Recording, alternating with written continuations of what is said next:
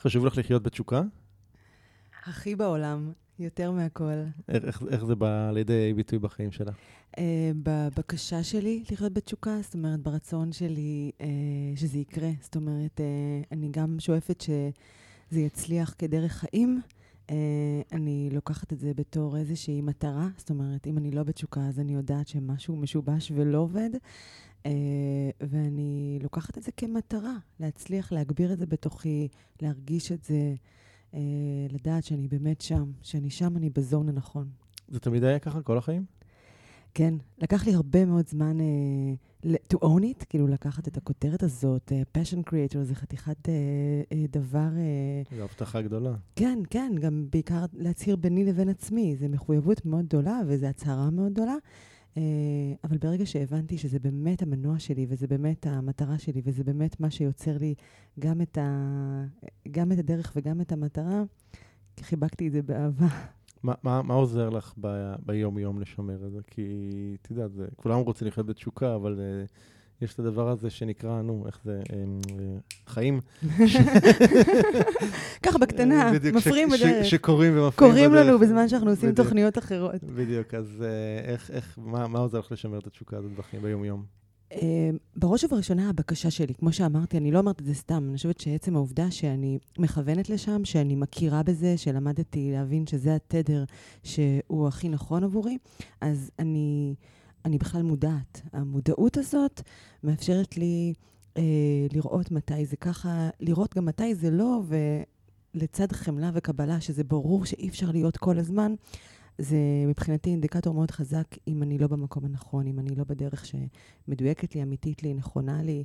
אה, זה אחלה סיסמוגרף. Hmm. טוב, אז על ה... אנחנו הולכים אה, להעמיק על המסע הזה של בעקבות התשוקה בחיים. ממש, אמן. ממש מיד אחרי זה.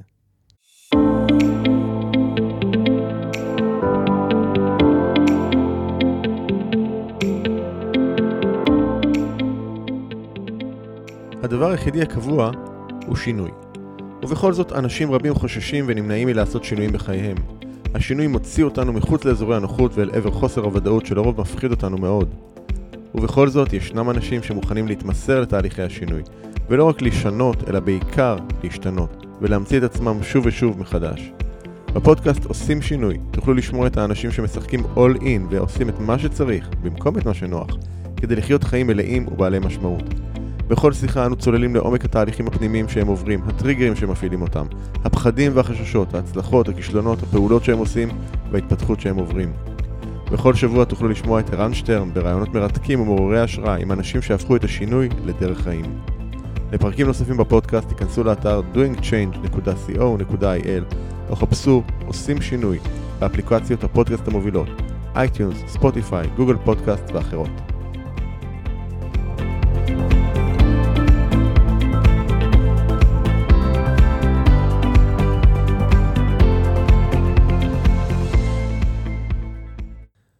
ברוכה הבאה, ענת פרנקל. תודה, נעים מאוד. אהלן, אז uh, ענת היא אדריכלית סינרגית ובעלת משרד אדריכלים למעלה מ-20 שנה, יוצרת תשוקה, מנחת סדנאות והרצאות ויוצרת מופעי פרפורמנס. אז uh, שוב וולקאם. תודה רבה. ושאלה שאני אוהב אה, להתחיל איתה, זו... אז מי זו ענת? היום, לפחות בנקודת הזמן הזו, כי זה משתנה הרי כל רגע. אמ, דבר שזה אני, נעים מאוד. אה, אני חושבת שאחד הדברים שהכי מאפיינים אותי זה שאני מצד אחד אדם שלם, מצד שני מורכבת מהמון דמויות. אה, נדבר עליהם תכף. כן, כן ובאמת, אה, ענת השלמה מאפשרת ומבקשת לתת לכל אחת מהדמויות האלה להתבטא, מתוך הבנה שהשלם גדול מסכום חלקיו. זאת אומרת, עצם העובדה שאני מרשה לכל החלקים האלה לבוא לידי ביטוי, לבעור ולהתממש, מאפשר לי להיות מאושרת יותר, שלמה יותר, ובאמת להצליח להגשים את כל הדברים האלה. אז uh, אני דבר ראשון בת זוג ואימא. Uh, אני אדריכלית, אדריכלית סינרגית, שזה באמת... מה, מה זה אומר? ככה, תגידי במילה, מה, מה, זה, מה זה אדריכלית סינרגית, להבדיל מכל אדריכל רגיל שאנחנו מכירים? אדריכלות סינרגית uh, היא בעצם uh, מכוונת ומחברת בין uh, חומר, רוח ואנרגיה, שהמטרה העיקרית היא לייצר איכות חיים מיטיבה. Wellness, well-being, כל הדברים האלה שבעצם הם בעיניי אלה שהם מגדירים באמת אה, מה יוצר לנו את האושר בחיים, באלף. אה, והדרך לעשות את זה היא באמצעות אה, פעם אחת התפתחות אישית ושימוש בכל הכלים התודעתיים שנמצאים היום סביבנו, שאנחנו עושים להם פרקטיקות ומשלבים אותם בהמון תחומים בחיים, אבל לא הגיעו עדיין לעולמות של עיצוב ואדריכלות. אה, אז אנחנו לומדים גם להכיר את עצמנו ואת הצרכים האמיתיים שלנו, ואנחנו לומדים איך אנחנו לוקחים את כל הידע הזה ומאפשרים לו לעזור לנו בתוך התהליך הממש מורכב הזה, שאנחנו צריכים לקבל בו מלא החלטות, ואנחנו צריכים אה, אה, להיות בו בדיאלוג עם הרבה אנשים, בעלי מקצוע, מי שנמצא איתנו בתוך הדבר הזה. אה, והחלק השני זה בעצם להכיר את התורות שיש בהן שפע של ידע, תורות מיקום שקיימות כבר אלפי שנה. כמו פנג שווי וכאלה. פנג שווי, גיאומטריה מקודשת, והמון ידע מדעי, בכל מה שקשור לתדרים, לאור, לצבעים, לפרופורציות. יש כל כך הרבה ידע שהוא לא נמצא היום כחלק מתהליך התכנון, וזה חוקים של הטבע. הם נמצאים שם, ובעצם האדריכלות הסינרגית מאפשרת לנו להכיר את הדברים האלה. שוב, אנחנו מדברים על מודעות, אז להביא אותם למודעות ולידע שלנו, ולבחור מתוכם, מתוך השילוב הזה, איך אנחנו מייצרים חיים שהם חיים מיטיבים עבורנו. אוקיי, okay. זה, זה לא נשמע כמו האדריכלות הטיפוסית שאת מתארת את זה ככה. נכון, מלא... תשמע, אני 20 שנה עוסקת באדריכלות, ו... ואני ואדריכלות כמעט התגרשנו. כאילו, היה לנו, אה, היה לנו שבר במערכת היחסים, כי הרגשתי שבאמת, ה... אני מסתכלת סביב, וכל מה שאני רואה זה שאנשים פועלים, מה שמכוון אותם זה טרנדים, ואופנות, ומה יש אצל אחרים, ומה צריך, מה צריך. ו... מה יש אצל אחרים זה, זה מאוד מאוד מאוד ניכר, כאילו, אתה לפעמים הולך ב... נוסע ברחוב, ואתה רואה בתים שאתה רואה איך אה, אחד חיכה את השני וחיכה את השלישי וכולי וכולי וכולי. אבל אני חושבת שזה, אני לא מאשימה אף אחד, כי אני חושבת שבאמת אין, אה, אין הכוונה במקום הזה. אה, ואחת המטרות ששמתי לעצמי היה שאני רוצה להביא את הידע הזה שנמצא אצלי בבטן כל כך חזק לקהל הרחב. כי אמרתי, אבל לא ידעתי באמת איך. זאת אומרת, הרגשתי שאני... מעבר ללקוחות הפרטיים שלי ומי שמגיע אליי, ואוקיי, אני גם מתכננת בניינים ומכניסה ויוצקת את כל התוכן הזה, אני מסתכלת סביב ואני רואה את המסות שנבנות, ו- ו- ואיך מחברים את הדבר הזה. ובאמת uh, כבר חוויתי איזה ממש uh, שבר מול המקצוע.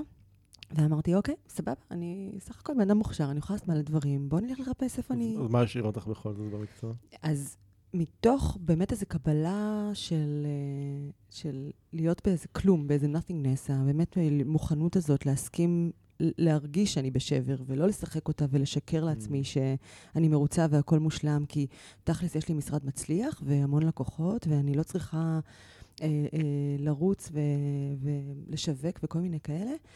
אה, אבל באמת להקשיב למה עושה לי טוב, ומתוך ההסכמה להיות בשבר הזה, אה, פתאום הבנתי איך אני מחברת את כל התחומים בחיים שלי, את כל המקומות שאני עוסקת בהם כבר כמעט עשור, זאת אומרת 20 שנה באדריכלות, אבל למעלה מעשור בכל מה שקשור בעולמות של תודעה אה, ורוח ואנרגיה, ולהבין שכל הדבר הזה מתחבר בעצם למה שאני יכולה להביא. אמרת פה משהו שהוא מאוד מעניין על, ה... על הנכונות להיות בנאפינגנס הזה, זאת אומרת, בכלום. כי הרבה פעמים, לרוב בעצם, כבני אדם, כשאנחנו נמצאים בנקודת שבר נניח כזו או אחרת, ואנחנו מחפשים, נגיד שזה לא אדריכלות, אז זה יהיה משהו אחר, שאני אפילו, אולי אפילו לא יודעת עדיין מה זה המשהו האחר הזה. אמ, מאוד אה, קשה לנו לעשות שינוי עד שאין לנו את הדבר הברור של לאן אנחנו הולכים. זאת אומרת, הרבה אנשים יודעים מה הם לא רוצים, הם לא יודעים מה כן, אבל בגלל שהם לא יודעים מה כן ולאן הם הולכים, אז הם הם ממשיכים להחזיק במה שהם לא רוצים.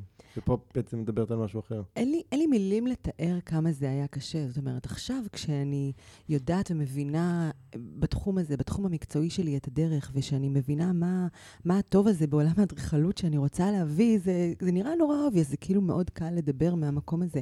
אבל להיות במקום הזה של שבר אמיתי, על המקום שהוא מה שאני יודעת לעשות, ואני גם יודעת לעשות אותו טוב. זאת אומרת... ש, שזה עוד יותר מאתגר. נכון, בדיוק. זה, זה לבוא ולהגיד, אני מסכימה לשחרר משהו שהוא, אה, אני טובה בו, אני תכלס אוהבת אותו, יש בו המון חלקים שאני סופר נהנית, לשבת לתכנן מבחינתי זה סוג של מדיטציה.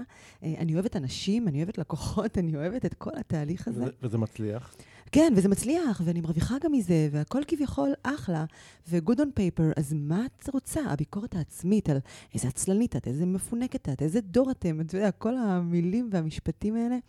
אה, זה היה מבחינתי משמעותי, המקום הזה של לשחרר, ואני ממש שמחה שהצלחתי, אתה יודע, לעשות פרק ב' עם אותו. אז אני רוצה רגע להקשות כאן, בסדר? כאילו, אגב, אני מאוד מאוד מזדהה, גם, גם לי בעבר הייתי, ב, הייתה לי פעילות נוספת, הייתה לי חברה נוספת עם שותף, והצלחה מאוד מאוד גדולה, ואת יודעת, וכסף, והכרה, ופרסום, ואלפי אנשים, והכל, הכל, הכל, הכל, ודי תחושה דומה למה שאת מתארת כאן, של אוקיי, זה, זה כבר לא זה. והפחד הזה מלעזוב משהו שהוא, מילא אם זה לא היה עובד טוב, את יודעת, מילא אם זה היה נכשל, אבל זה עובד טוב. אה, זה מאוד מאוד מאתגר. אז כאילו, אני מנסה רגע להקשות ולשאול,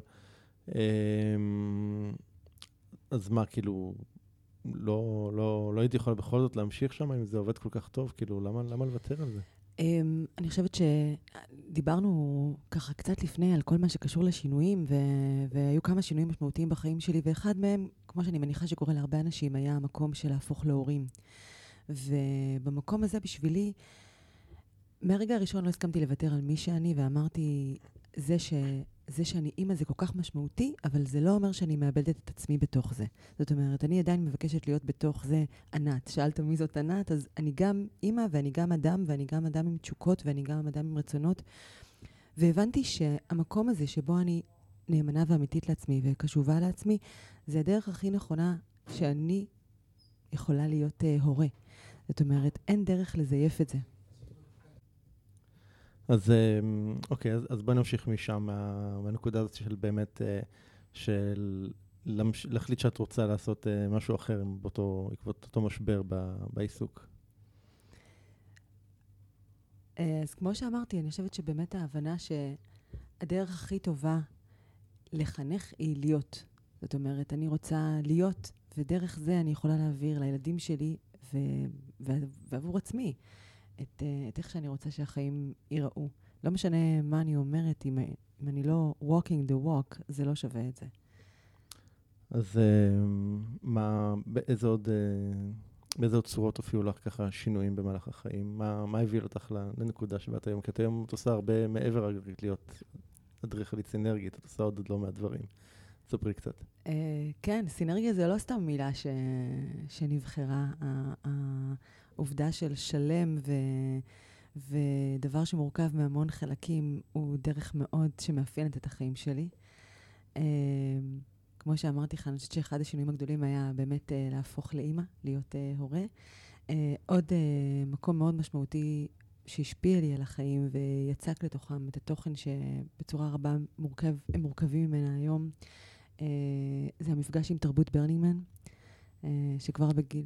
שתגידי מילה מה, למי שלא יודע מה זה ברנינגמן. אמ, ברנינגמן הוא אירוע שמתקיים, זאת עיר זמנית בעצם, שמתקיימת במדבר, בארץ.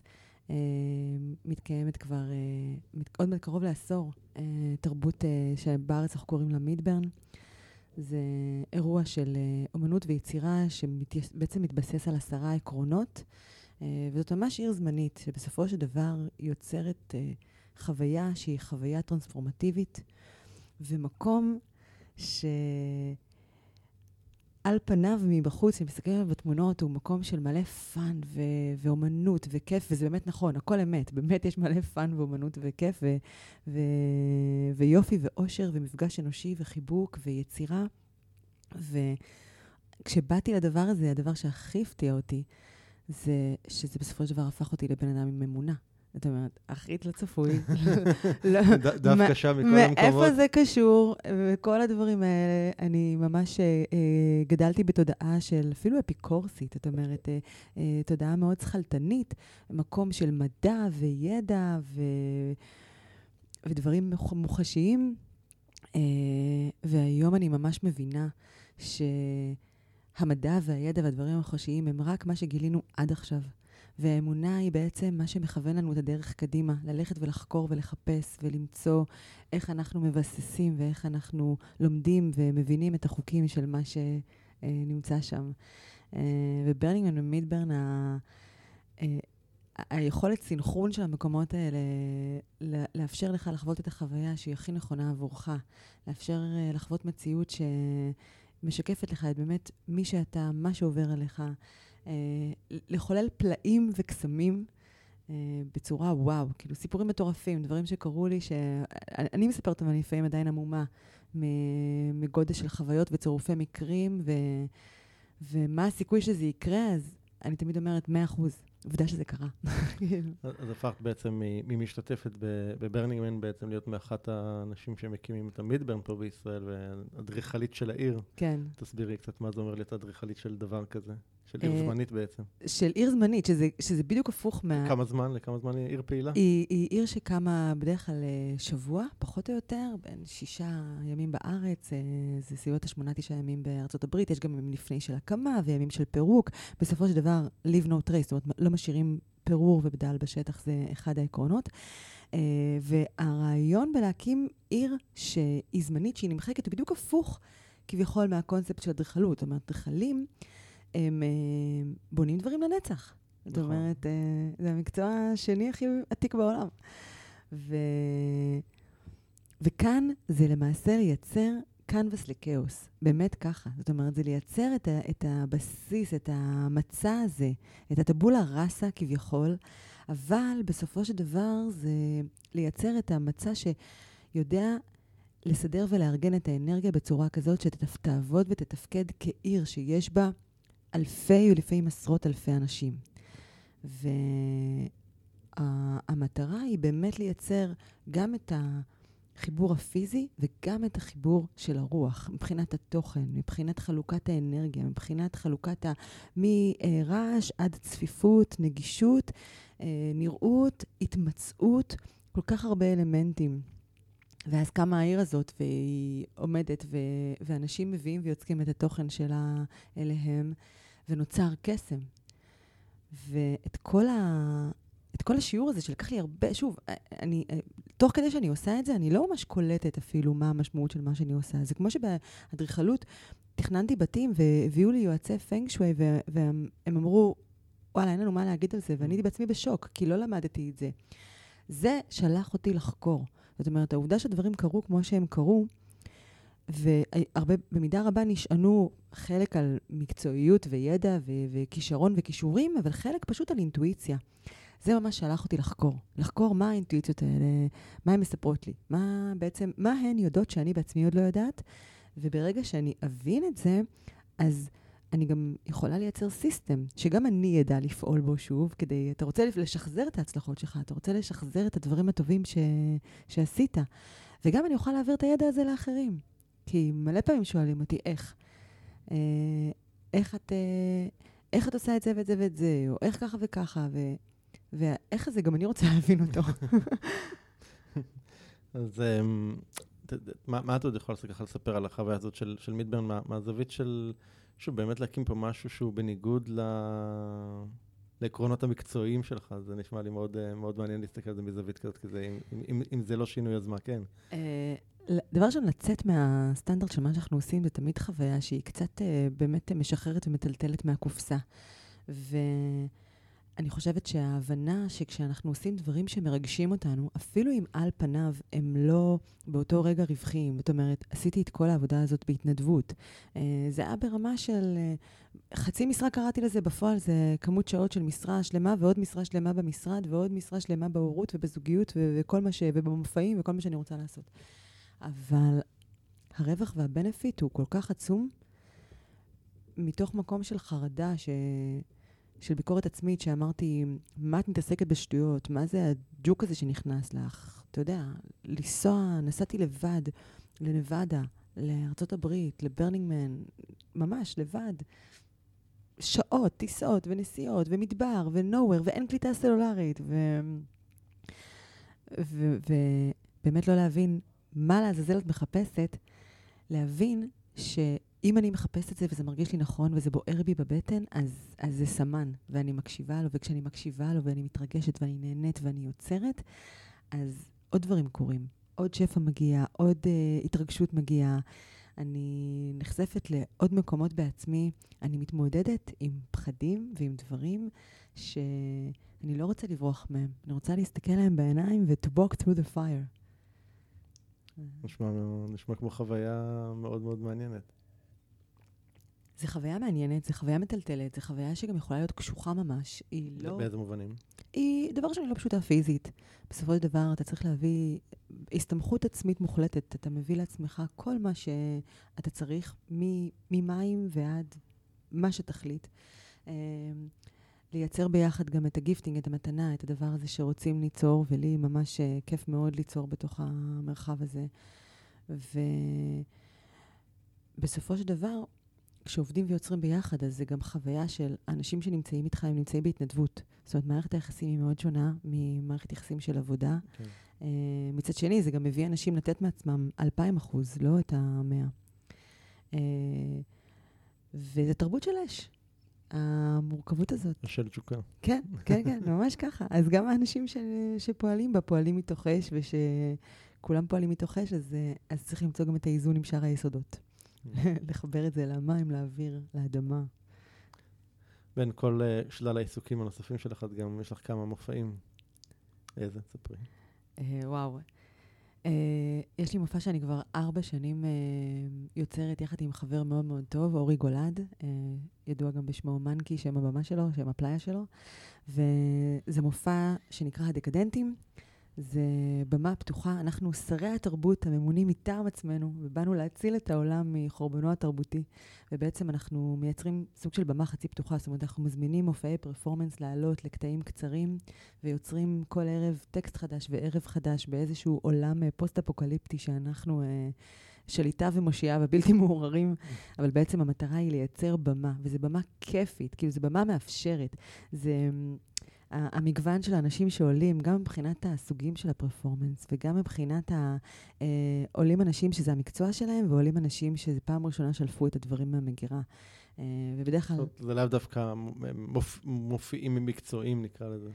כן, יותר, זה גם וגם. גם וגם. כי כל הרעיון זה באמת לייצר במה שהיא במה מאפשרת, שנותנת לך את התחושה שוואלה, גם אתה יכול, גם לך יש מקום. אם יש בך באמת את הדבר הזה שבוער בך, את הרצון הזה, אה, לבטא את עצמך, אז, אה, אז יש לזה מקום, וזה גם, עם כל העובדה שההומור שלנו הוא מאוד סרקסטי וכזה חצי קריצה ומשעשע, ההתייחסות לפרפורמנס זה לא כמו ריאליטי שאנחנו מעליבים את המשתתפים, אלא להפך, אנחנו מעודדים את הביטוי העצמי. להעצים אותם.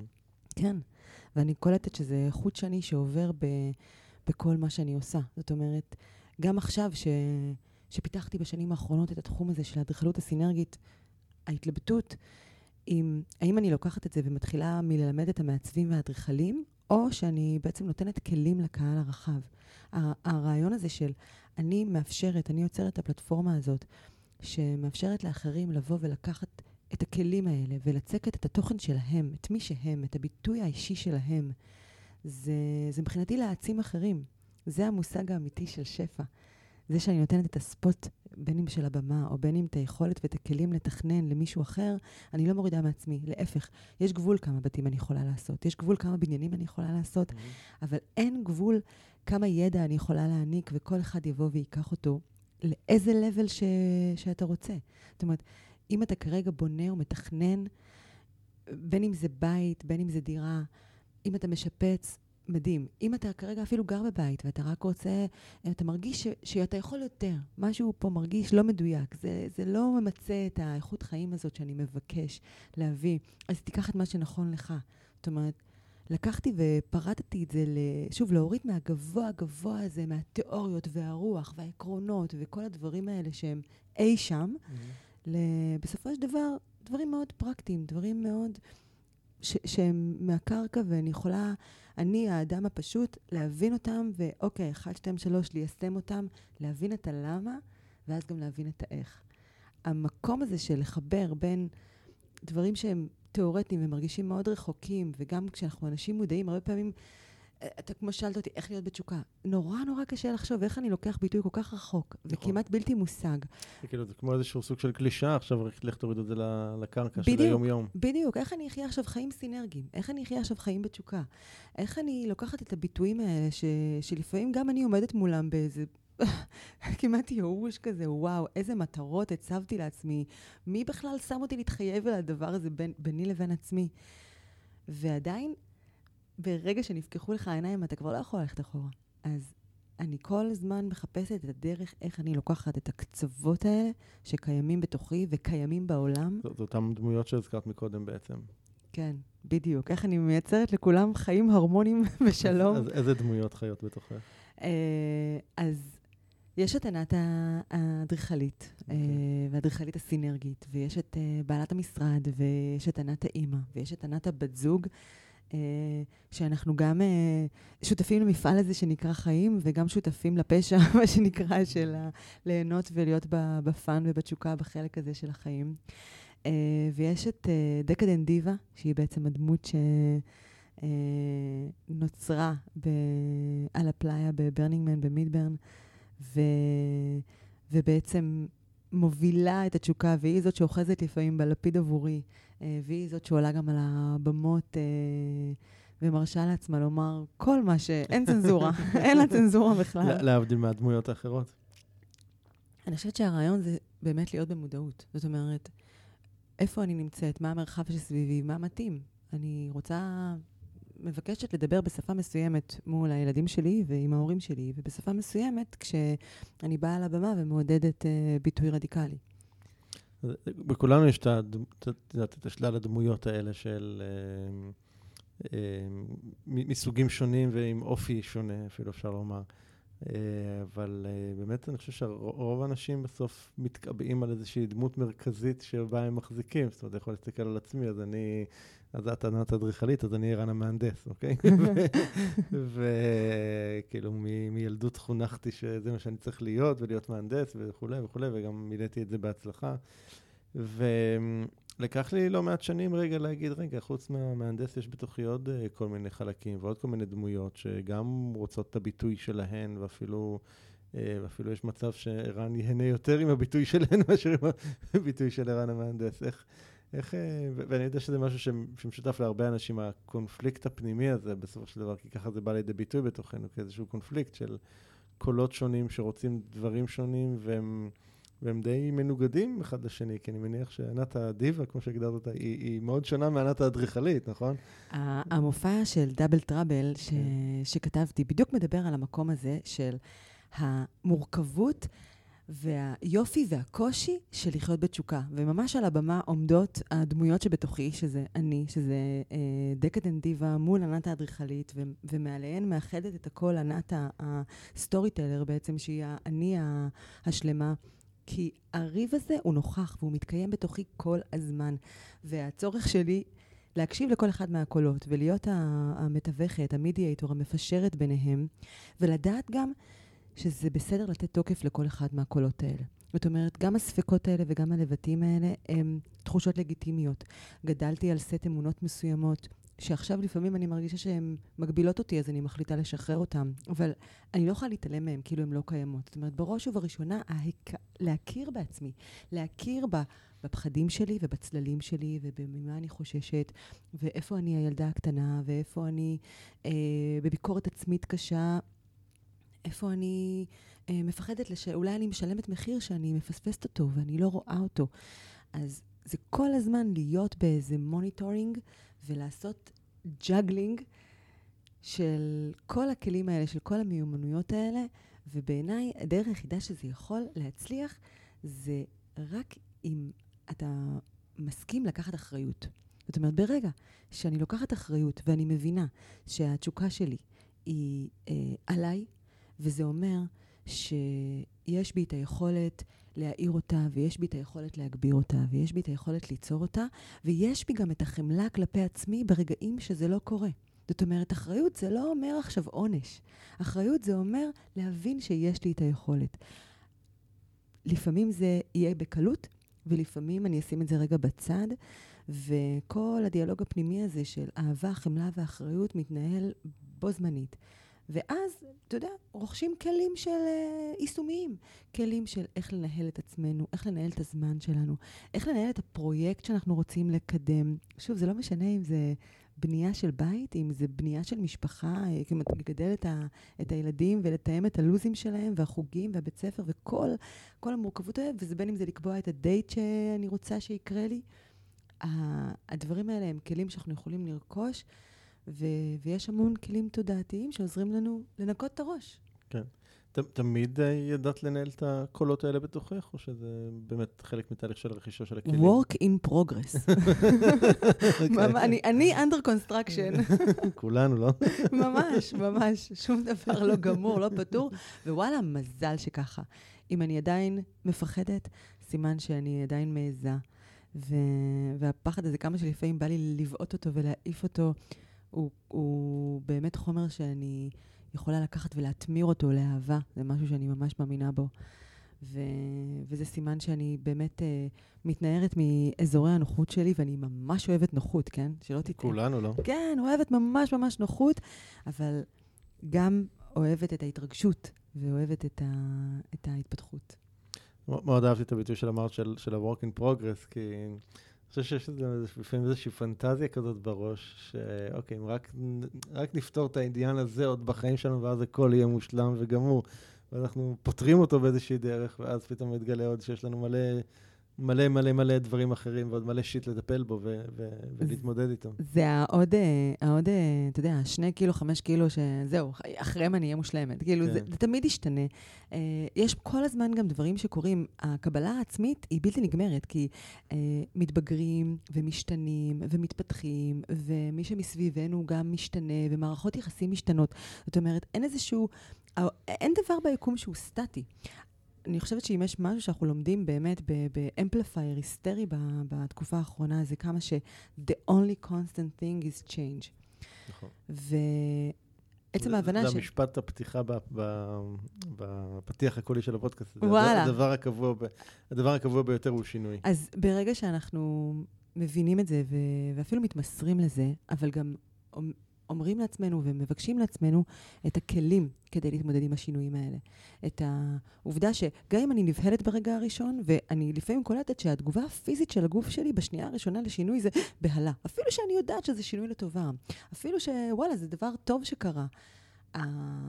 התגובה הראשונית שלנו היא איזושהי התכווצות, ואז לקלוט את זה, לשים לב לזה, לנשום לתוך זה ולהגיד, אוקיי, תמיד יהיה שינוי. תמיד יהיה שינוי. אני יודעת שאני אה, יכולה להתמודד איתו. אני יודעת שאם יש שינוי, אז גם יש לי יכולת לקחת אחריות ולהוביל את השינוי הזה למקום שמיטיב איתי ומיטיב עם העולם, שזה חייב לעבוד ביחד.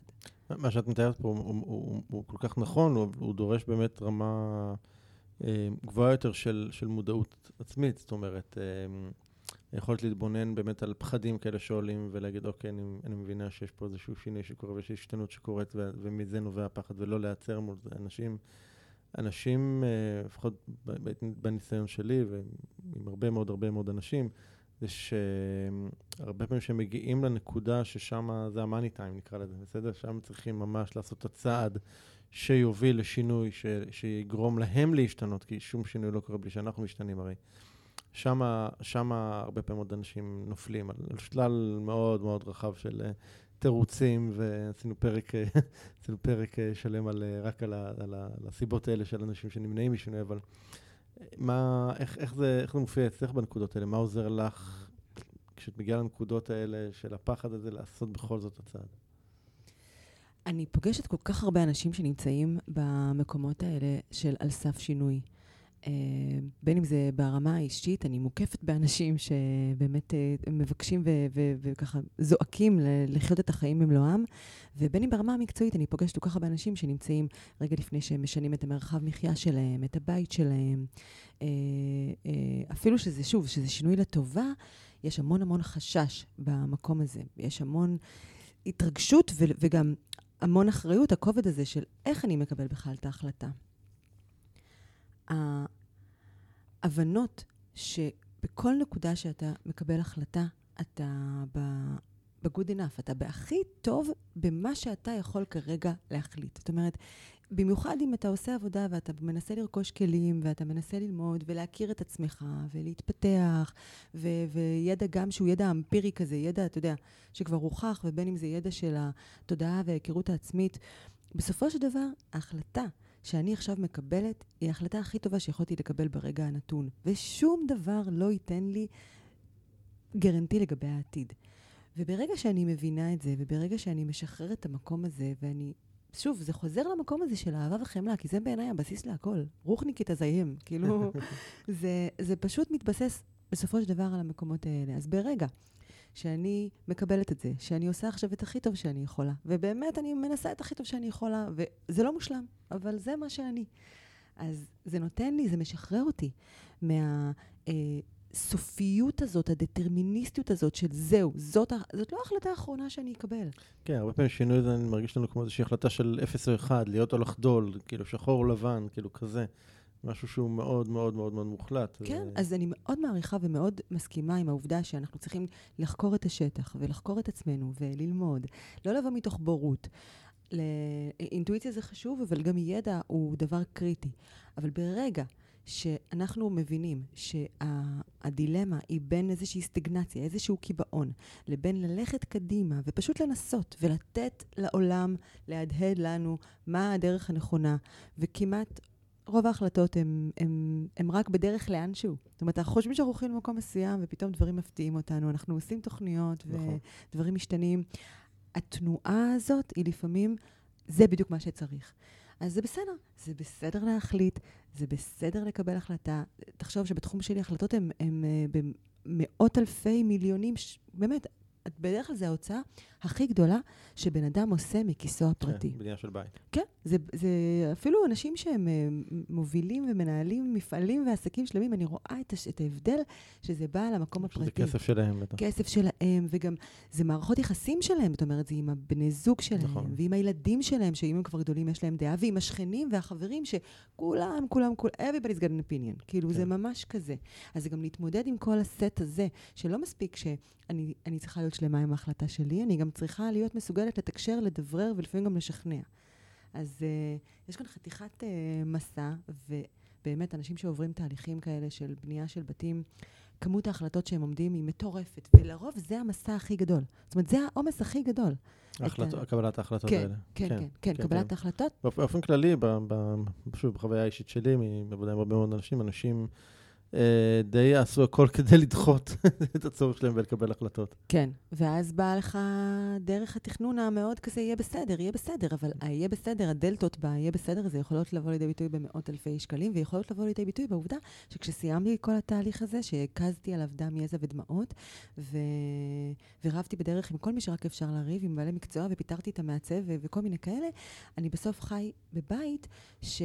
הצטלם מדהים לעיתון, באמת, כתבת מגזין מפוארת, אבל אני לא חווה את, ה, את האיכות חיים האמיתית. אני לא חווה mm. wellness ו-well-being שנכונים עבורי ועבור בני הבית שלי. וזו טעות שאני רואה אנשים חוזרים ועושים, כי... שוב, כי הם לא באמת עצרו לחקור. מה זה עבורי wellness? אני בן אדם אולי אני בן אדם מאוד מאוד פרטי. כי בסוף זה גם לא, אני לא חושב שזה באמת קשור לקירות, זה קשור באמת למשהו פנימי אצלנו, הרי זה... זה קשור לעובדה שכדי להגדיר את הפרוגרמה, כדי להגדיר מה הצרכים שלי, אני צריכה דבר ראשון להבין מה הצרכים שלי. ואני אה, חושבת שמעט מאוד האנשים מסכימים להתעכב ולהשקיע את הזמן ואת האנרגיה במקום הזה. כן. ו- וזה לא כל כך מסובך, כי זה בסך הכל דורש איזושהי סקירה ומחשבה של... איך אנחנו חיים. אני, אני חושב שזה מן הסתם גם הרבה פעמים אנשים... אה, בטח בבחירות מהסוג הזה, מושפעים מכל מיני דברים חיצוניים, כלומר, איך זה ייראה ומה השכנים יגידו ואיך הבית שלי יבלוט אה, יותר בכל הבתים האחרים ברחוב ומה זה אומר עליי וכולי וכולי. מושפעים הרבה מאלמנט השופוני והוואו, שזה כן. גם בסדר, שוב, אתה רוצה... אבל זה לא בהכרח מה שהם את... באמת רוצים. בדיוק, אתה רוצה מצד אחד ליהנות, ו- ואסתטיקה זה ממש חשוב, ופונקציונליות זה סופר חשוב. אני לא מוותרת על הערכים האלה כשאני באה לתכנן מתוך אדריכלות סינרגית. אני מוסיפה עליהם לצד זה את ההבנה של מה מייצר עבורי איכות חיים. זאת אומרת, איזה סוג של חיים אני רוצה לחיות.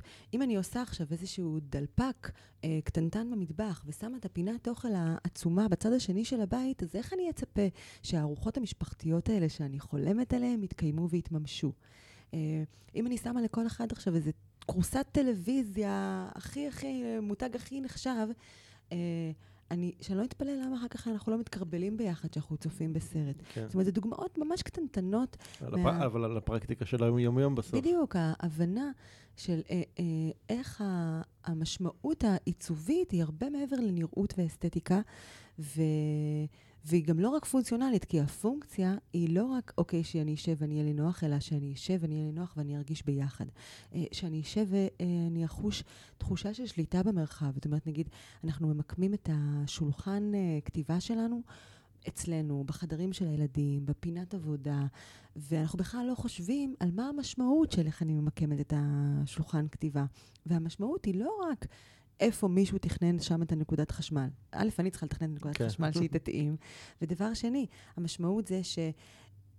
ההעמדה הזאת היא כל כך uh, מייצרת לנו רבדים של שליטה. שליטה שלי על החלל ולראות מי נכנס ומגיע אליו. שליטה שלי על המסך של הילדים ולראות ולהיות נגישה לתכנים שנצפים בהם. אה, אה, שליטה על הזמן שהם נמצאים במסכים, זאת אומרת, אם זה נמצא במרחב המשותף. זאת אומרת, כל כך הרבה תכונות וכל כך הרבה השפעות יש לדברים שהם כביכול החלטות שהן רק עיצוביות, פונקציונליות, וזה ממש לקבוע את דרך החיים שאנחנו מבקשים לעצמנו. אמ, בכל התהליכים האלה של, אה, של שינוי, אני חוזר רגע לעניין של הדמויות השונות ש, שקיימות בתוכך, עד כמה השפיע, ניהל אותך העניין הזה של מה, מה יחשבו? זאת אומרת, מה יחשבו על ענת האדריכלית? עכשיו שיש גם ענת הדיבה. אמ, אני חושבת שכמו כל בן אדם זה משפיע, ו... ואני לא מתעלמת מקולות חיצוניים. אני חושבת שאנשים שאנחנו פוגשים בחיים הם סוג של שיקופים עבורנו. אה, והכי הכי זה אנשים שקרובים אלינו. זאת אומרת, בני המשפחה שלי וההורים שלי והבן זוג שלי והילדים שלי, זה באמת, אה, והחברים הממש קרובים. ובמקרה הזה פשוט התמזל מזלי, באמת, ש... שהם רואים אותי ומפרגנים לי ומעודדים אותי להיות כל מה שאני רוצה להיות. ו... והם יודעים שכשאני הגרסה הכי טובה של עצמי, אז אני גם טובה יותר איתם ו... ועבורם. אה, אז זה ממש ממש ממש עזר לי לשחרר את ההתניות החיצוניות האלה ולשחרר את הצריכים והתמורה ו... ומה פתאום, איך את תמשיכי לנהל משרד אחרי שתהיי אימא, ומה פתאום, איך את תוכלי להיות אה, אה, בן אדם אה, שגם מתנדב וגם עושה דברים די מטורפים, וגם מחזיק משרד שפעיל ועובד ומצליח. אה, אז ממש התמזל מזלי, אני מודה, מודה ממש לעולם הזה ולבן זוג שלי ולהורים שלי אה, ולילדים שלי, שבאמת, קלישאתי, זה קלישאתי כי זה נכון, הם באמת נמצאים איתי ומאפשרים לי ומפרגנים לי, זה נותן לי רוח גבית מטורפת, ואני מבינה שאני חייבת את זה לעצמי וגם עבורם. וזה בעצם מאפשר לך להתמודד עם, עם לא יודע, עם ביקורת אולי, כאילו, מניח ש... קיבלת ביקורת כזו או אחרת לאורך החיים? Um, לא יודעת, זאת אומרת, אני חושבת ששוב, ביקורת זה, זה משהו שאם הוא נאמר בכנות ומתוך אהבה, זה משהו שאני ממש ממש שמחה לשמוע. ואם זה בא ממקום אחר, אז מה שנקרא, זה שלהם. כן. כאילו, אני לא יכולה, אי אפשר שכולם יאהבו אותי. אין דבר כזה. אני לא אוהבת... זו תובנה מאוד חשובה. זה גם, זה משפט שאני אומר אותו להרבה מאוד לקוחות שלי, של אה, כאילו, תשחררו את התפיסה הזאת שכולם צריכים לאהוב אתכם. כן, זה בסדר, אתה יודע, יש, אה, יש את נינת, אימאמי לאומית, באמת אותה כולם אוהבים ובצדק, גם אני אוהבת אותך. ו, אבל די, כאילו, אני לא יכולה לרצות אה, שום דבר מלבד את האמת הפנימית שלי ואת ההרגשה הזאת של החיבור. הוא נמצא, הוא נוכח. אני לפעמים משקיעה המון המון זמן ואנרגיה כדי להקשיב ולנסות לשמוע צלול, אבל בסופו של דבר הקשב צריך להיות פנימי, וברגע שאני מבינה ש... אני מאמינה שכל מה שקורה מסביב זה ביטוי למה שעובר עליי. אז זה שולח אותי לחקור. זאת אומרת, אם כאב לי הגב, אז אני מנסה להבין למה. אה, ואם מישהו במשפחה שלי לא הרגיש טוב, אז אני גם, אני, אני, זה שולח אותי לחקור. התשובות בסופו של דבר מנחות אותי, אה, והרצון לעשות טוב, אני רוצה שיהיה טוב, אני רוצה, ממקום הכי אגואיסטי בעולם, אני רוצה שיהיה לי טוב, ובעיניי הדרך לעשות את זה היא שגם בעולם יהיה טוב. כן. כי אחרת אנחנו נמצאים כל הזמן במלחמה. זאת אומרת, אם לי יש ולך אין, אז אני צריכה לחשוש. ואם לי יש ולך יש, אז אנחנו בשפע, ווואלה, בוא נעשה דברים מדהימים ביחד. כן. כתבת לי ב... במה שלחת לי שבתהליך שעברת שחררת אה, את רגשות האשמה והביקורת העצמית. אוקיי, עכשיו ספרי על זה, אני בטוח שיהיו לזה אנשים שישמחו לדעת איך עושים את זה. אה, שאני, אני, שוב, זה הכל עדיין באמת אממ, in progress. אני משחררת את זה כל הזמן, כי אני מבינה שזה לא משרת אותי. זה סיפור שאני מספרת, מי שמתעסק ברגשות אשמה, זה סיפור שהוא בעצם מספר לעצמו כדי להצדיק למה זה בכלל קורה. אם אני בחרתי לעשות משהו, אז אני רוצה לבחור אותו מבחירה מלאה בלב שלם. ואם אני עסוקה בלהרגיש אשמה על מה שבחרתי, זה פשוט דרך להפנות את האנרגיה לאיזו הצטדקות. זה מיותר, זה לא עושה טוב למי שאני מרגישה, או מה שאני מרגישה כלפיו רגשות אשמה. Uh, וזה סוג של קבל... זה מקום שאני עובדת עליו ממש חזק. אתה יודע, בין אם זה רגשות אשמה על uh, מה אכלתי ואיזה תזונה הכנסתי לעצמי, uh, ובין אם זה כל מיני דברים, לא עשיתי מספיק ספורט. Uh, למדנו כל כך הרבה דברים בחברה שלנו לגבי ההזנה של הגוף וההזנה של הנפש שלנו. ואני מבינה שאם אני מזינה את עצמי ברגשות אשמה, אני מרעילה את עצמי. זה לא באמת עושה טוב לאף אחד. בואי, תקחי אחריות על מה שבחרת, זה מה שאני אומרת לעצמי, אז תשחררי את רגשות אשמה. ו... ואת אותה הבנה של החיבור הזה בין גוף, נפש, ומה שאני מזינה את עצמי, ומה שאני מכניסה לעצמי, זה, זה, אותה הבנה גם עזרה לי להבין שאת ההבנה הזאת אני לוקחת גם לחלל ש, שסביבי, למרחבי השהייה והמחיה שלי. אם הכל קשור בהכל והכל משפיע על הכל, אז יש לי אחריות. אז יש לי אחריות לבחור באיזה חלל אני נמצאת, ויש לי אחריות לבחור מה התכנים שאני אה, צורכת מבחוץ, בין אם זה מהתקשורת ובין אם זה מאנשים שסביבי. כן, ויש לי אחריות, גם מה אני אומרת לעצמי. במה אני מזין את התודעה שלי כל בדיוק, הזמן. בדיוק, בדיוק. כן. אני חושב שזה מאוד רלוונטי, בטח בתקופה הזאת האחרונה, עם כל ההפחדה ו- ומה שאנחנו שומעים כל הזמן מפמפמים מסביב, זאת אומרת, של באמת להיות מאוד באחריות גבוהה על מה אני, למה אני מאפשר קיום במרחב התודעתי שלי. ממש. זה, זה המרחב שלנו, בסופו של דבר, אנחנו, זה, זה תדר והדהוד שבא ו- ומשפיע, אני משפיעה על המרחב שלי והוא משפיע עליי. וברגע שאני מבינה את זה, וברגע שאני רוכשת את הכלים כדי לשפר ולהכניס את הערכים שחשובים לי, אז אני מוסיפה עוד תוכן לחיים שלי. הקטע זה ש... אני ממש כזה, אני ככה מתרגשת עמוקות מה, מהמקום הזה, אבל הקטע זה באמת המקום הזה של האמונה והחיבור ולהבין את היכולת שלנו ואת האחריות שלנו, אבל לצד זה גם לסלוח לעצמנו ולהיות ב, באמת באיזה חמלה עצמית, גם ברגעים שזה לא מצליח, כי אף אחד לא מושלם. אני, אני לא מכירה בן אדם שהכל אצלו פיקס. אה, אני לא יודעת, אני לא חיה חיים כאלה. אין דבר כזה. כן, אין חיים כאלה. אם, אם, אני חושב שאם מישהו רואה מישהו כזה, אז זה פשוט כי יש לו המון המון המון הצגות תחפושות שמסתירות את זה. אז הכנות, להיות בכנות רדיקלית, להיות במקום שבו אני אומרת את האמת, ואני אומרת את זה מתוך כוונה טובה, אני אומרת את זה מתוך אה, אה, ש- לשמור על, ה, על תואר המילה, ו, אבל אני אומרת את האמת. לא מנסה לשחק אותה, לא מנסה להציג מצג שווא, אבל לצד זה אני גם מבינה שיש, זה שלא הכל מושלם, זה לא אומר שאני לא יכולה לנסות ולהוביל את החיים שלי ואת המרחב שלי, בין אם זה המרחב האנושי שמסביבי, ובין אם זה המרחב של התוכן שסביבי, ובין אם זה המרחב החלל הפיזי שסביבי, אני יכולה להוביל אותו למקום שהוא מיטיב. אה, תחשוב איזה נורא זה שאין לנו מילה נורמלית בעברית לדבר הזה. Okay. כן. אין מילה נורמלית בעברית ל-wellness ו-well-being. כמה זה לא מושרש ושגור בתרבות שלנו.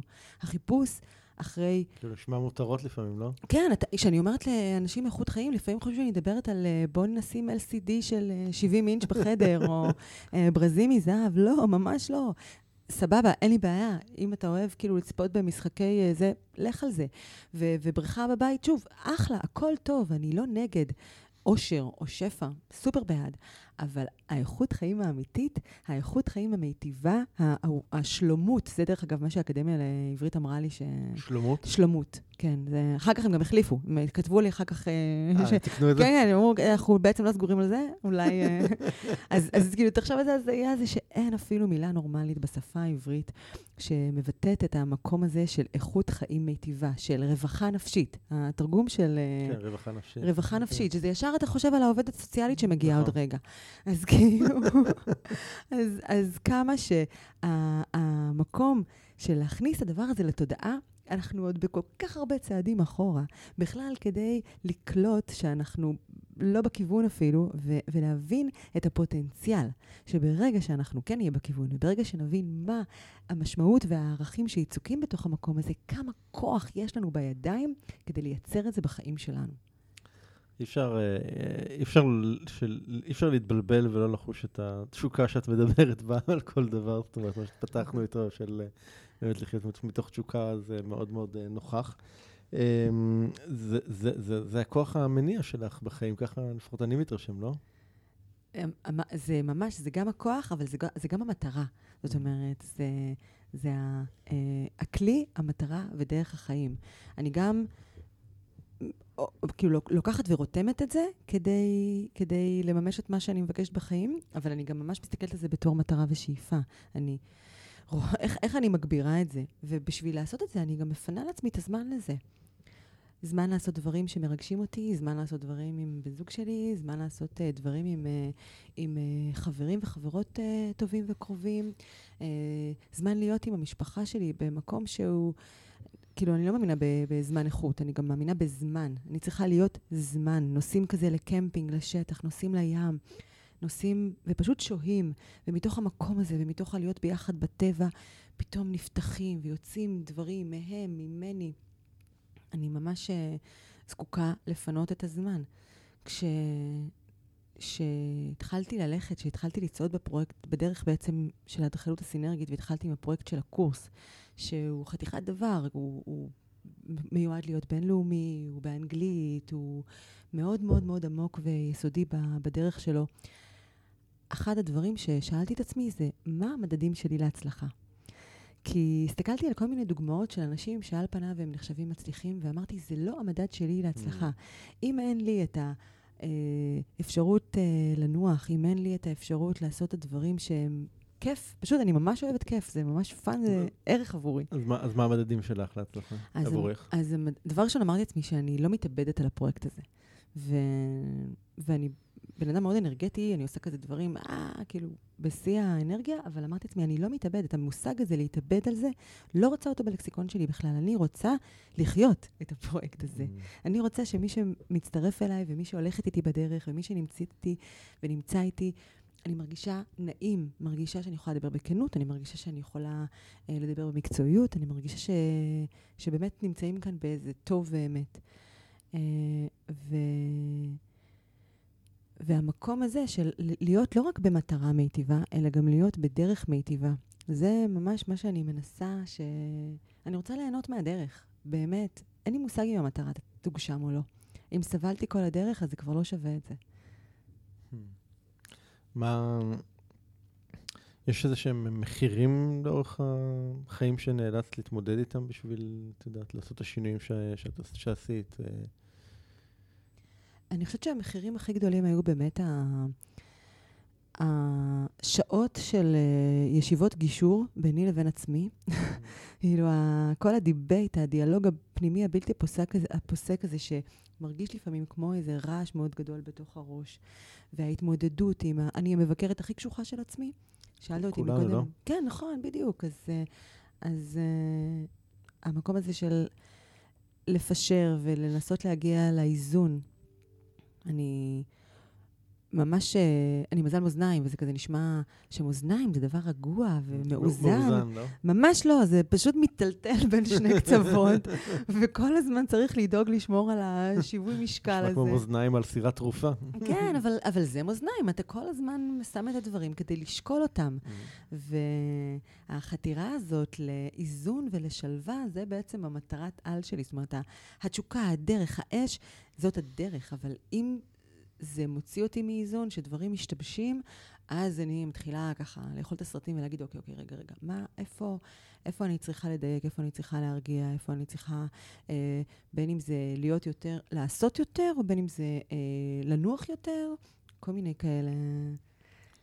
יש רגעים שאת מסתכלת אחורה לכל מיני, לא יודע, בחירות, החלטות, דברים, ומתוך חרטה? ממש לא. כל דבר ש... שגם אם לפעמים היום בא לי להוריד לעצמי סטירה, אני אומרת, תודה, זה הוביל אותך לאיפה שאת Mm. היום. זאת אומרת, אה, גם... אה, אנחנו, אני חושבת שכמעט כל בן אדם שצעד למקום של החלמה פנימית, אה, למד לחבק את הילד הקטן כן. שבתוכנו. אז אני מחבקת את הילדה, ואני מחבקת את הנערה, ואני מחבקת את האישה הצעירה. אני באמת מנסה לחבק את כולן, ו- וכי...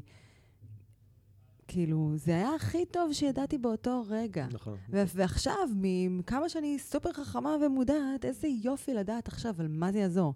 כאילו, עובדה שהגעתי עד היום, עובדה שאני פה. עוד אה, אלוהים יודע, יודעת לאן נגיע. אז, אה, אז רק תודה. למדתי, וברור שאתה אומר, וואלה, אני, כאילו, מה שאני מסתכלת זה קדימה, אני אומרת, אם אפשר, שבהמשך הדרך קצת פחות, כאילו, בלאגן, קצת יותר ככה... יותר ברוגע. בוא, בוא נעשה את הריגושים הכיפיים, ופחות את המקומות המורכבים. כן. אה, וכולנו, אתה יודע, עברנו דברים, בין אם זה רפואי ובין אם זה בכל מיני מקומות. כשאני נמצאת במקום הנכון, אני בטראסט. והטראסט הזה, עם העולם, האחדות הזאת, זה מקום שהוא... כשאני שם, זה מדהים, וכשאני לא, זה שואה. זה, זה חמקמק, וזאת עבודה בלתי נגמרת. כמו שאנחנו לא מפסיקים לעשות, אה, אתה יודע, אם אנחנו נפסיק לעשות אה, יוגה וכושר וכאלה, אז הגוף שלנו כן. אה, נראה ונרגיש. אז ככה זה גם ה... ככה זה התפתחות. כן, האימון המחשבתי. אה, לפעמים איגנורינס זה בליס, כי היא. משחררת אותנו מכל העבודה הבלתי נגמרת הזאת. לא סתם קוראים לזה עבודה רוחנית. והמטרה, באמת, מה שאני מבקשת זה שזה יהיה labor of love. כי, כי זה ברור לי שזאת עבודה בלתי נגמרת, ואנחנו מתפתחים, ואני גם מאחלת לעצמי ו, ולכל מי שאני אוהבת להמשיך ולהתפתח. ואמרתי לך, התמזל מזלי גם שמצאתי אדם לצ- לצעוד בו בדרך הזאת ולהתפתח ביחד, שזאת מתנה.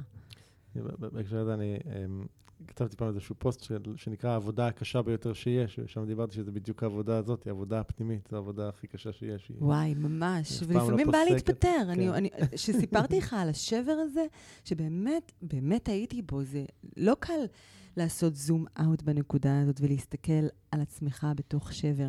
אני חושבת שבאותו רגע פשוט באמת התפטרתי. כאילו, התפטרתי מ... מ אני כרגע מורידה רגע את המושכות, ו, ואתה כאילו שואל, איך זה מסתדר עם זה שאני מדברת על אחריות? זה כל העניין, האיזון הזה בין מצד אחד לקחת אחריות על החיים ולהבין את הפוטנציאל ואת הכלים שיש לנו בכל התחומים, ומצד שני, להבין שאנחנו גרגר קטן בתוך אחדות עצומה, ולפעמים לשחרר, להיות באיזה ריליס ולהגיד, וואלה, זה הכי טוב שלי כרגע זה לשכב על הספה. בלי הביקורת והשיפוטיות. וואלה, קשוח מאוד. מה, מה, מה, מה הדבר שמעיר אותך בבוקר? כאילו, בשביל מה את קמה בבוקר? כשאתה אומר בוקר זה מושג מאוד יחסי, אני לא בן אדם של בוקר. בוקר שלך, אני לא, לא הייתי פה דבר שיפוטי. איתי, לא דבר הייתי איתי שיפוטי בכלל. לא, לא, כן? זה- לגמרי, זה לגמרי. בוקר שאת מגדירה. גם שם, דרך אגב, גם שם הייתי צריכה מלא שנים לשחרר את העובדה. שאני מספיק... טוב, כי את אה, יודעת, אנחנו מוקפים מכל עבר במועדון חמש בבוקר, ואנשים מצליחים מוקדם. אין לי בעיה עם חמש בבוקר, כל עוד אני מחכה לו שהוא יגיע, ונתראה בזריחה כשאני ממתינה לזה, ממש סבבה. אה, אבל אני... לא מזמן הייתה לי פגישה, ממש אה, פגישה ענקית במשרד, עם, עם כל ארסנל היועצים שהיום צריך כדי להוביל ולבנות ו- ולבצע פרויקט בנייה. ויצאתי מהפגישה הזאת, עכשיו, אני, מנהלת כל הסיטואציה הזאת, אני אדריכלית, אדריכל, אדריכלית זה בעצם ה, ה, מי שמאגד את כל האנשים האלה, ולא רק זה, אני גם צריכה לדעת כל אחד מבעלי התחומים בתוך הפרויקט, אני, אני חייבת להבין מה הם עושים. ולפ, ועוד, אתה יודע, בתחילת דרכי גם הייתי אה, צעירה ואישה, אז בכלל, מתחילים איתי בכלל כן. בקטע של, מתחילים את, את השיחה, הכוונה, במקום של, אה, טוב, בוא נשמע מה הדעות העיצוביות שלך ומה את מבינה כבר בקונסטרוקציה.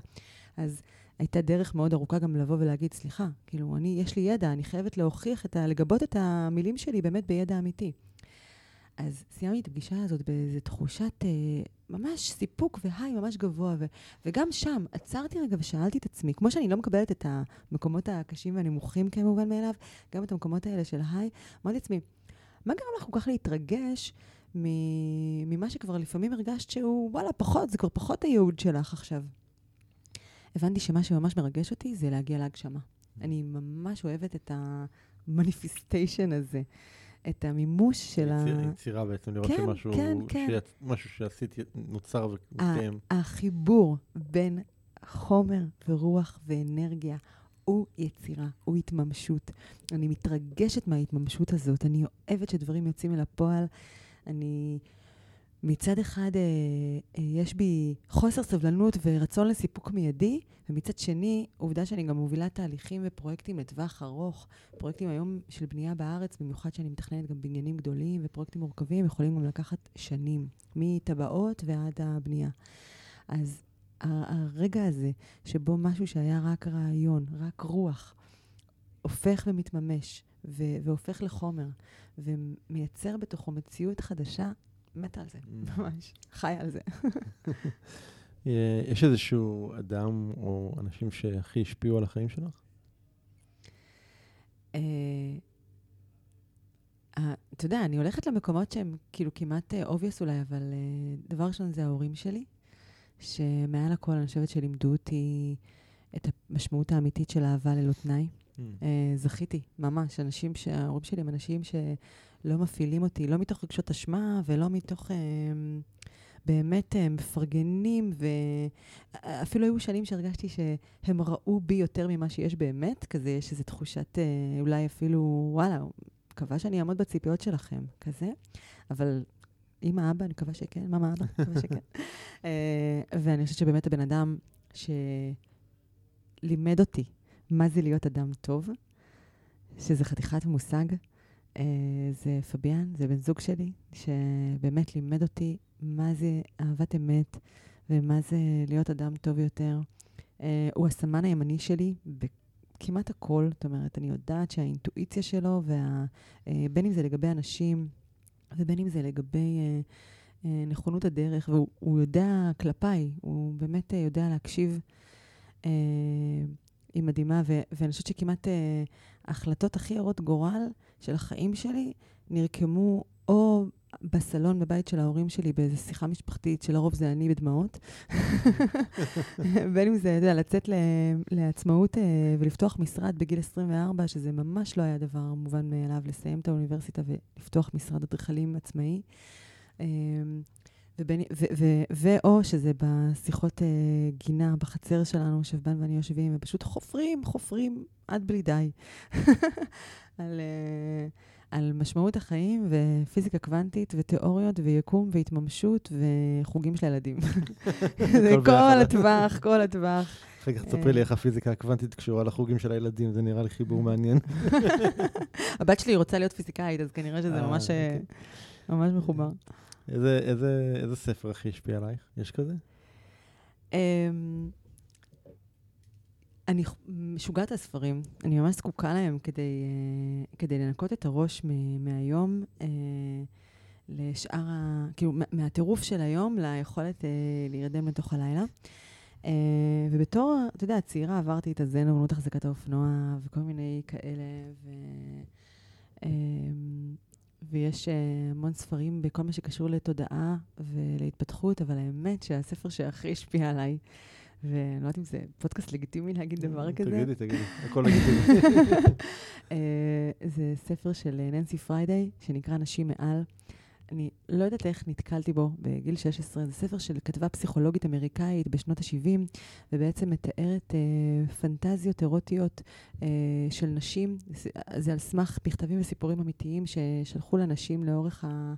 אה, היא כבר כתבה ספרים קודמים, והם פרסמו לה, וזה פשוט חשף אותי מגיל מאוד מאוד צעיר ומוקדם לעובדה שיש לי, בתור אישה, את החופש לרצות ולפנטז ולחלום כל מה שאני רוצה, וששום דבר הוא לא אה, אסור כל עוד הוא נעשה בהסכמה ומתוך אה, אה, מקום טוב.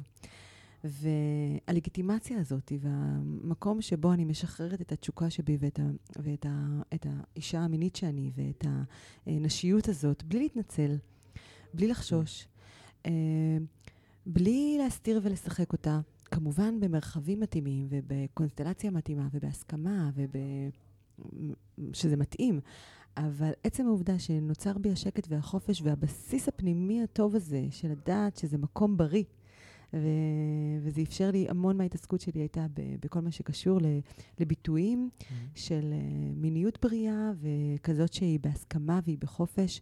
Uh, וזה בעיניי חגיגה אמיתית של החיים. וזה משהו שהרבה פעמים אנחנו מנסים להסתיר ולהחביא ולברוח ולפחד ממנו, בעיקר ובגלל זה אנחנו גם אה, לא מציפים ומדברים על הדברים הקשים וכואבים שקיימים כן. במקום הזה, אה, ובמקומות של פגיעה. זה אחד, ה, אחד התחומים הכי טעונים. נכון, נכון, כן. והם טעונים בדיוק כמו שכל דבר שטעון בפחד הוא טעון. נכון. אז אה, הפחד הזה, אה, אני, דיברנו על מה שאני עושה, אז בין השאר אני גם מעבירה סדנאות שנקראות בנות השבט, שזה בעצם סוג של חניכה של נערות, אה, בעיקר סביב גיל 12, ל... אה, חניכה על העולם של נשיות, גם להבין עבורן מהי אחוות נשים, וגם להכיר את כל האפשרויות שיש לנו ואת החוזק שיש לנו מהחיבור הזה, אה, וגם להכיר את העובדות הפשוטות של אה, איך, איך החיים, איך המחזורים שלנו, הווסת שלנו, המחזורי רבייה, כל מה שקשור לנשיות והתפתחות, ואתה פשוט תהיה בשוק מכמה אנשים באמת חוששים לדבר עם הילדים שלהם בכנות. זה מאיים עליהם. ושוב, אני לא מאשימה אותם, כי גם לא היה להם מודל כן. כזה. לי, למזלי, היה מודל כזה שמאפשר.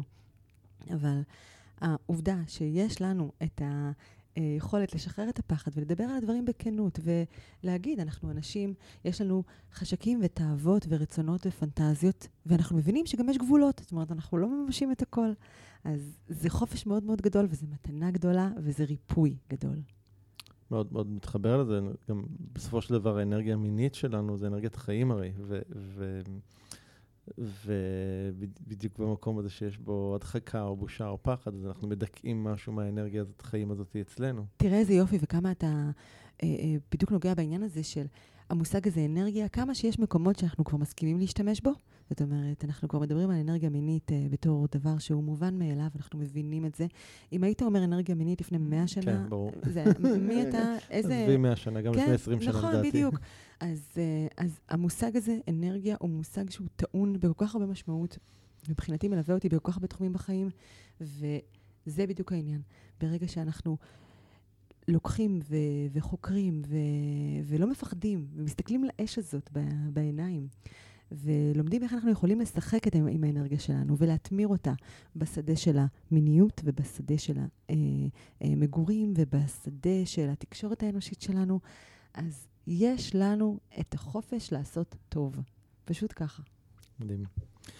Um, מה, מה את חושבת שהילדים שלך לומדים ממך? Um, מה הם לומדים ממני? Uh, שניהם במלא דברים ממש ממש דומים לי ולשנינו, כאילו, זה קטע. Uh, אני חושבת שהם לומדים ממני, אני מקווה שהם לומדים ממני uh, להיות uh, כנים, uh, לשים את הדברים על השולחן. אנחנו בית שמאוד מאוד מדברים בו על הדברים, וזה לא תמיד פשוט לקבל את הכנות שלהם. הם כבר טינג'רים ויש להם מלא מלא דעות, ואפילו לפעמים חכמים uh, ומבוססים עם טיעונים יותר טובים משלי.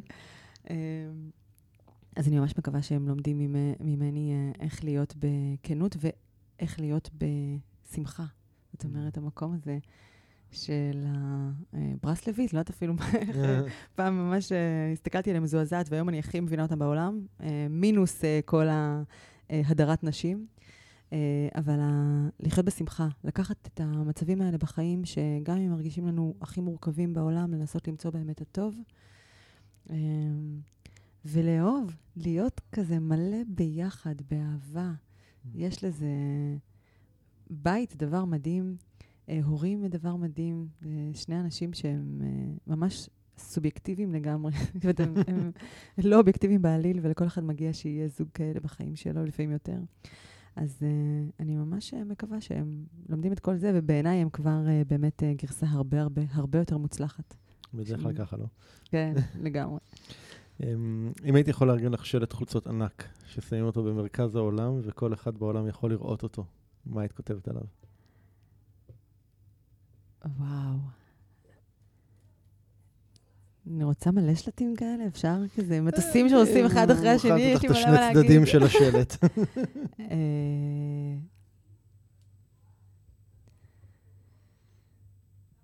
תחיו באהבה, חמלה ותשוקה, mm. ממש.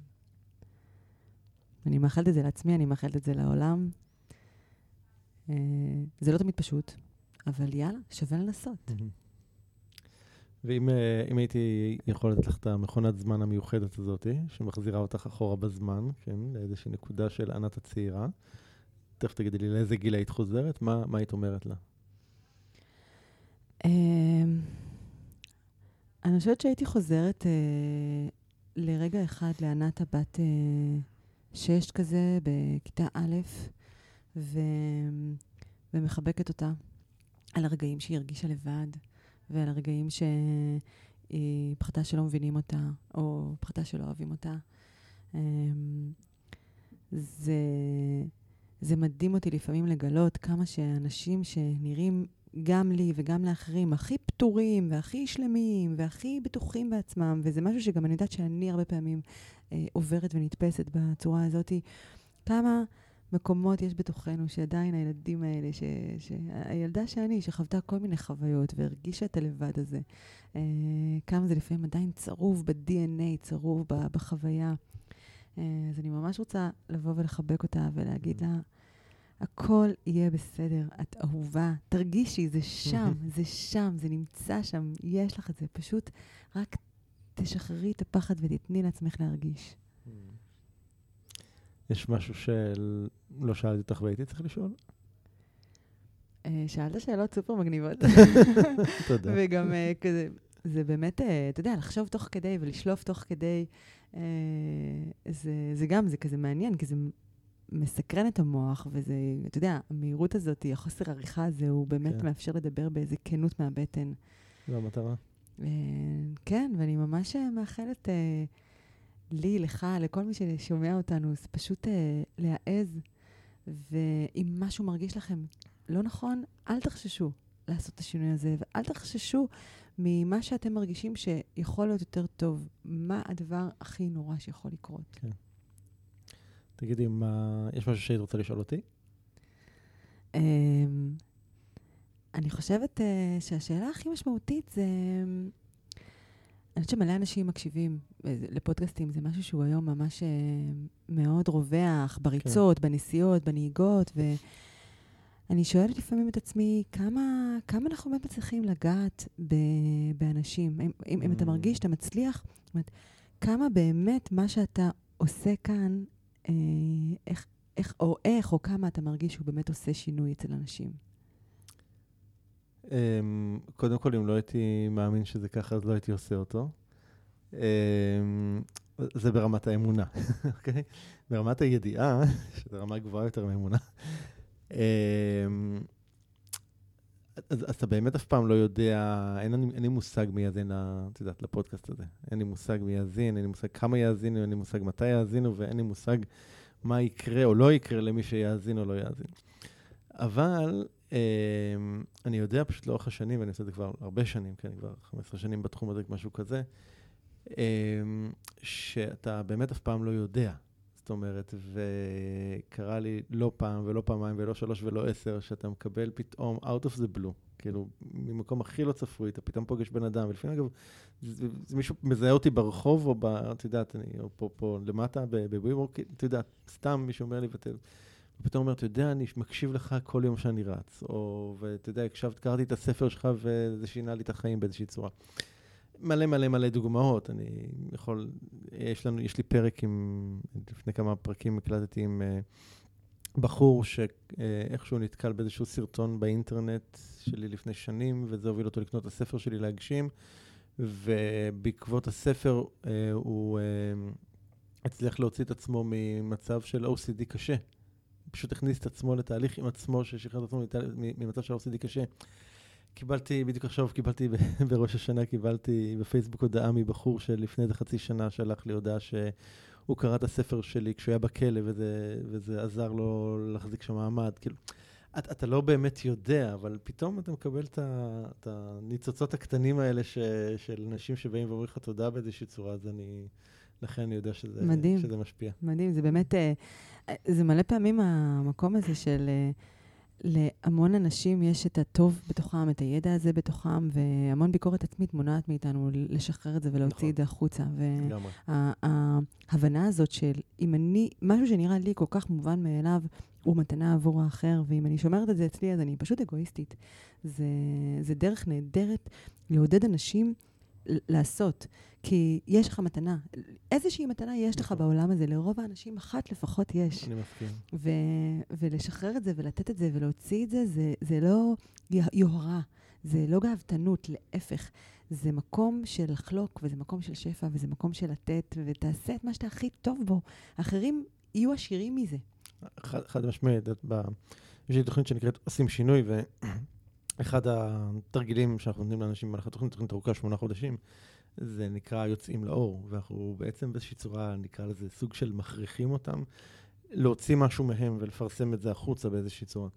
וזה מדהים לראות את התגובות של אנשים אחרי שכאילו מכריחים אותם לעשות את זה, הם פתאום מגלים שיש ערך למה שהם מביאים איתם, ו- ובמקומות שהם לא דמיינו בכלל שזה קיים בהם, או אזורים בחיים שהם לא חושבים שקיים, אז, אז אני לגמרי, לגמרי מתחבר. אז לייצר, לייצר מרחב כזה, בין אם זה פודקאסט, בין אם זה עיר זמנית, בין אם זה בית, לייצר מרחב כזה שמאפשר לאנשים להביא לביטוי את עצמם, זה, זה מתנה גדולה, וזה יצירה מסכים, גדולה. מסכים לגמרי.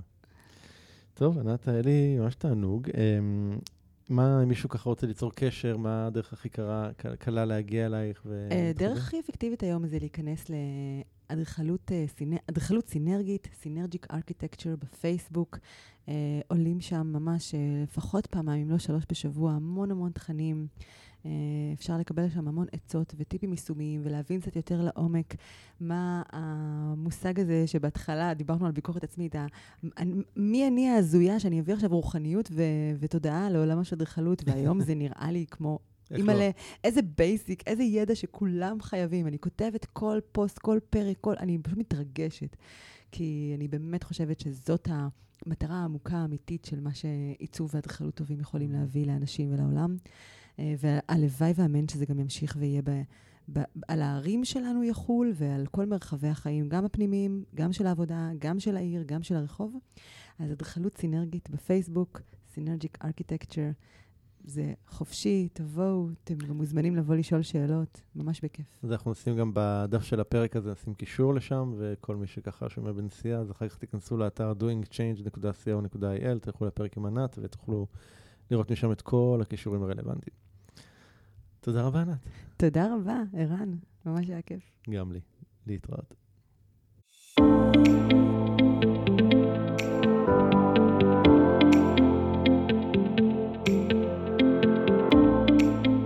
זהו, עד כאן לפרק של היום. אם אהבתם את הפרק, אל תשכחו לדרג את הפודקאסט ב iTunes, Spotify, Google Podcast, SoundCloud, YouTube או בכל פלטפורמה אחרת שדרכה אתם מאזינים לנו כרגע. תוכלו למצוא אותו באתר הפודקאסט doingchange.co.il את כל הכישורים הרלוונטיים לפרק הזה. שם גם תוכלו להירשם לפודקאסט ואנו נשלח לכם תזכורת בכל פעם שאנחנו מעלים פרק חדש. נרשמים באתר doingchange.co.il אני מזמין אתכם לכתוב לי תגובות, מה אהבתם, את מי תרצו לשמוע בפרקים הבאים, או כל הערה והערה אחרת שיש לכם. אתם מוזמנים לשלוח לי ישירות למייל feedback at ערנסטרן.co.il או בפייסבוק שלי facebook.com/ערנfanpage אם אהבתם את הפרק הזה, אל תשאירו את כל הטוב הזה רק לעצמכם. בטוח שיש לכם חברים שרוצים גם הם לעבור שינוי. שתפו אותם ושילחו להם את הפרק. ומילה אחרונה, אבל חשובה. אם קיבלתם השראה מהפודקאסט ואתם מרגישים את השינוי בוער בכם, אם החלטתם שאתם רוצים שינוי ואתם מוכנים לעשות את מה שצריך, ולא את מה שנוח, כדי ליצור את השינוי הזה בחיים שלכם, אני מזמין אתכם לתאם איתנו שיחת בהירות, ללא עלות וללא התחייבות.